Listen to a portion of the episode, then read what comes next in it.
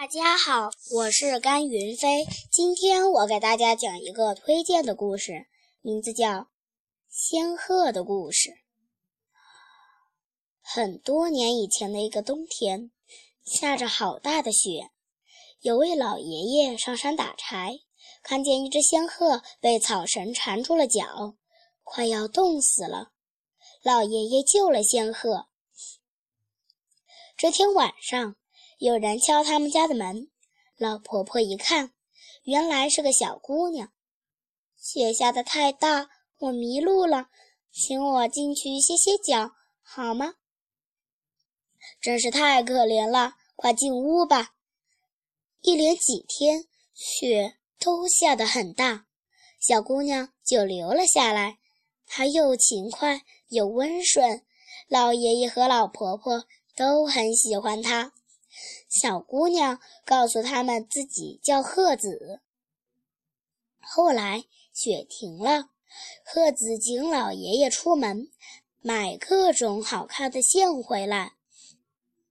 今天开始我要织布了，请你们千万不要朝我的房里张望。说完，鹤子就走进了房间。晚上。鹤子把织好的布给老爷爷和老婆婆看。您把布拿到街上去卖了，再买一再买一点线回来。鹤子对老爷爷说：“老爷爷就拿了布到街上去卖。一个官老爷陈桥路过，一眼看到这匹漂亮的布，他喜欢极了，拿出许多钱买了这匹布。”老爷爷卖掉鹤子的布，赚了很多钱，生活渐渐富裕起来。